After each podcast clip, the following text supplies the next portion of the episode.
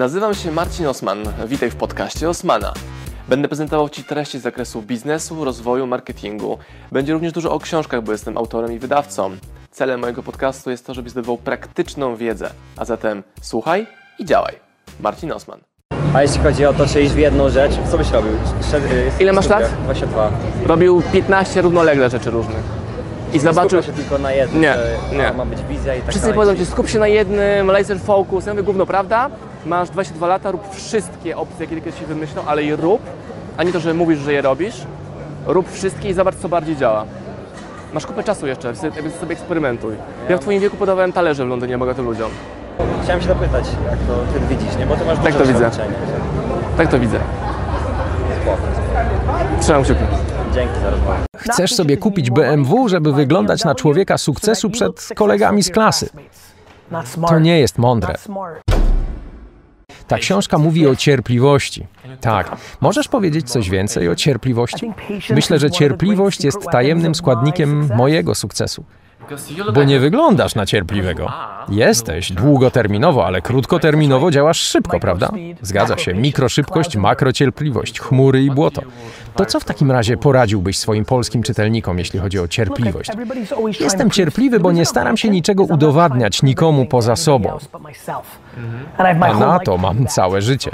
Skupiasz się na swoich rzeczach przez całe moje życie. Kiedy nie jesteś cierpliwy, przejmujesz się innymi ludźmi. Chcesz odnieść sukces, żeby pokazać mamie, że nie miała racji, albo bratu, komuś. Brakuje ci cierpliwości nie dlatego, że potrzebujesz więcej pieniędzy. Chcesz sobie kupić B M W, żeby wyglądać na człowieka sukcesu przed kolegami z klasy. To nie jest mądre. Cierpliwość wynika stąd, że jesteś głęboko w sobie, ze sobą samym.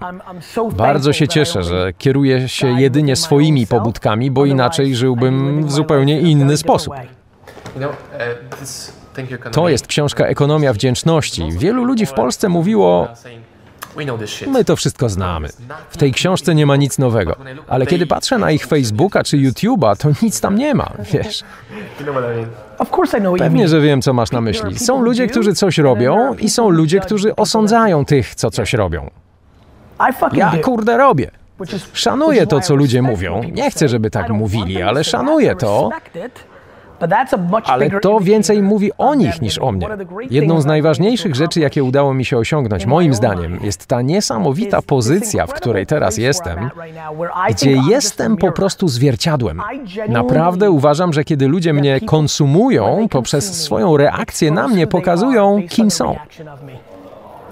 Kiedy zamieszczają komentarze, lajki? Jeśli myślą, że jestem świetny, to są zwykle pozytywni, odpowiedzialni. Jeśli myślą, że jestem gówno wart, są zwykle negatywni i szukają, kogo by tu obwinić. Na sto procent. Ludzie też mylą, rób to, co kochasz, z będzie codziennie miło i fajnie robiąc to, co kochasz. Tak. Nie będzie tak. tak. Przedsiębiorczość ma taki, taką romantyczną konotację. Widzimy tych Elonów Musków i Richardów Bransonów i myślimy, ale to jest, to jest fantastyczne. To nie jest takie fajne. To jest ciężka praca. To jest, jaką oni płacą, jest niewyobrażalne. To, to jest mentalna, mentalny taki koszt, że ludzie nie wyobrażają sobie, co, co to robi człowiekowi. Więc musisz zobaczyć, czy to jest dla ciebie i e, później zobaczyć, co cię interesuje i to połączyć razem, to doświadczenie. Ale nie ma takiej jednej recepty na sukces, prawda? Bo dużo ludzi mówi o pasji, zbuduj na swojej pasji. Mhm. Okej, okay, masz pasję, ale nie masz determinacji biznesowej i to się nie łączy i to się rozwala i nie masz ani pasji, ani biznesu. I jak ty myślisz a propos właśnie budowania biznesów na, na pasji, na takim hurra robimy? Jasne. Pasja pomaga w dniach, kiedy ci się tak nie chce. Wtedy jest trochę łatwiej. Ale ludzie też mylą, rób to, co kochasz, z... będzie codziennie miło i fajnie robiąc to, co kochasz. Tak. Nie będzie tak. tak. Tylko trochę będzie łatwiej w te dni, kiedy ci się tak nie chce, że chcesz się poddać, że wytrwasz do następnego i następnego, kiedy będzie to coraz trochę lepiej. I to jest chyba największy mit. Więc o to chodzi, mi się wydaje, że zmniejszają się szanse tego, że się poddasz, czy ci nie wyjdzie. Mhm. Tylko tyle. Wiele osób młodych zastanawia się, czy wybrać pracę, w, pracując jeszcze dalej w korporacji, czy iść na swoje. Mhm. Jakie jest twoje przemyślenie? Jeżeli zastanawiasz się, czy pracować dla kogoś, czy założyć własną firmę, to idź pracować dla kogoś, bo to znaczy, że nie czujesz tej żyłki przedsiębiorcy, która nie pozwoliłaby Ci w ogóle brać pod uwagę pracy u kogoś. No tak, zdobędę doświadczenie, później założę firmę. No to zrób to, ale nie idź wbrew sobie. Czyli nie zakładaj firmy, jeśli na to nie jesteś gotowy, kropka. Są oczywiście takie you can do, dasz radę, nie idź na etat, rób biznes, hmm. ale może na to nie jesteś gotowy. Więc jak masz tę wątpliwość, to idź w łatwiejszą opcję. No ale zaraz, a gdzie strefie komfortu, robienie tego, czego się boisz? Nie możesz tego robić, bo się go boisz, więc nie rób tego. Przejdź bezpieczną drogę, idź tam, gdzie chcesz. Ja nie mogę was zrobić na etacie, bo bym tam umarł, ale to jestem ja. Na etacie pracowałem miesiąc. Dlatego miesiąc, a nie jeden dzień, bo przez miesiąc zbudowałem moją firmę już na boku, bo wiedziałem, że muszę stamtąd odejść jak najszybciej. Bo płacili mi za nic, za, za, nie rozwijałem się w ogóle. Jak ćwiczyć sprzedaż w wieku szesnastu lat? Pytanie, czy idziemy w kierunku internetu i sprzedajesz rzeczy w swojej piwnicy, strychu, czy pracujesz u wujka w wakacji, sprzedając czereśnie na targu? Sprzedawałem kukurydzę na plaży w Mielnie. Golo zagotowana kukurydza, wózkiem ciągnąłem na piasku. Ej, zarabialiśmy czterysta dziennie. Pracowaliśmy z cztery godziny.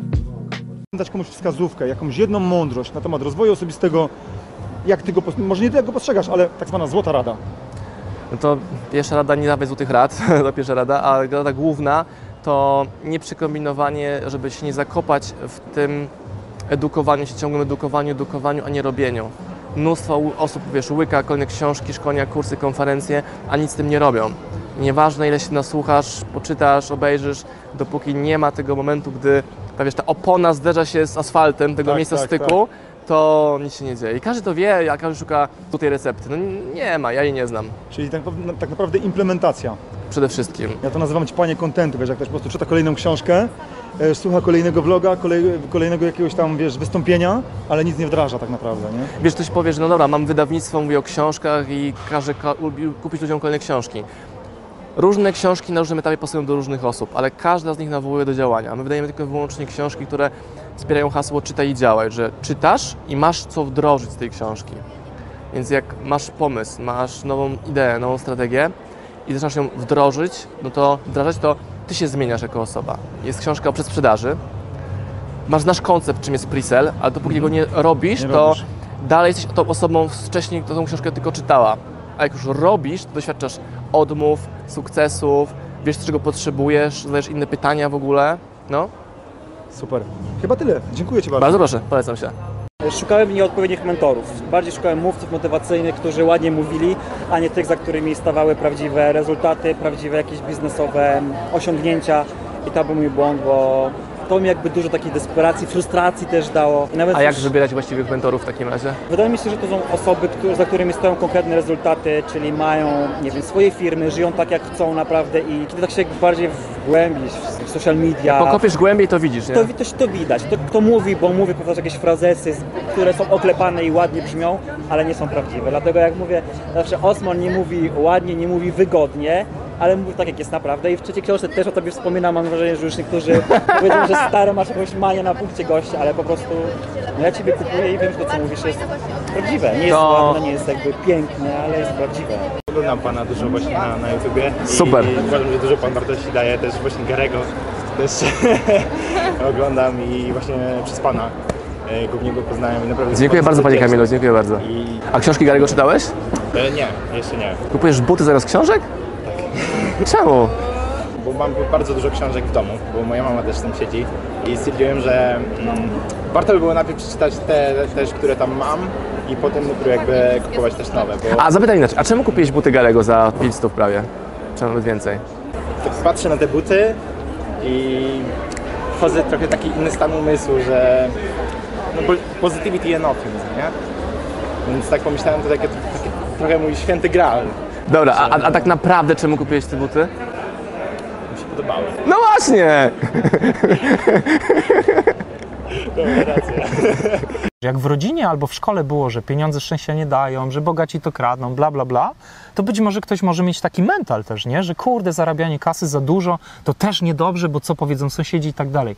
No ale to jest już typowa wymówka taka po prostu no, psychiczna, nie? To nie są realia, to jest jakaś iluzja i my reagując na tą iluzję, no nie działamy. Ja myślę sobie, że pieniądze, wiesz co, to jest rodzaj energii. Ja tak sobie to zawsze tłumaczę, z buddyzmu to mam, że pieniądz to też jest energia, nie? I ta energia, jeśli ja coś daję dobrego, ta energia do mnie wraca pod postacią pieniądza.